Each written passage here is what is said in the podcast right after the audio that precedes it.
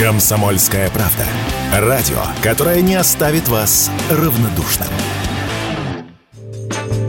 Авиарейсы по маршруту Сочи-Тбилиси были приостановлены в 2019-м. Этим летом они запущены снова. Осуществляться будут с интервалами в 1-3 дня, длительность полета 1 час 20 минут, сообщают «Известия». Новость пришла спустя пару месяцев после отмены запрета на полеты бортов российских авиакомпаний в Грузию. Самолеты в Грузию уже летают из других городов, однако в целом российский турист все еще предпочитает добираться туда по земле, сказала радио КП журналист из Тбилиси Жанна Зайцева. После открытия прямого авиасообщения российских туристов стало больше больше, но в целом это не самый популярный способ добраться до Грузии на сегодняшний день, потому что цена на билеты достаточно высокая. Чаще пользуются э, вариантом, когда доезжают на поезде или на самолете до Владикавказа и оттуда добираются на такси или на маршрутках. За годы без авиасообщения с Грузией карта самых популярных направлений для летнего туризма в этой стране пополнилась новым пунктом, добавляет Жанна Зайцева.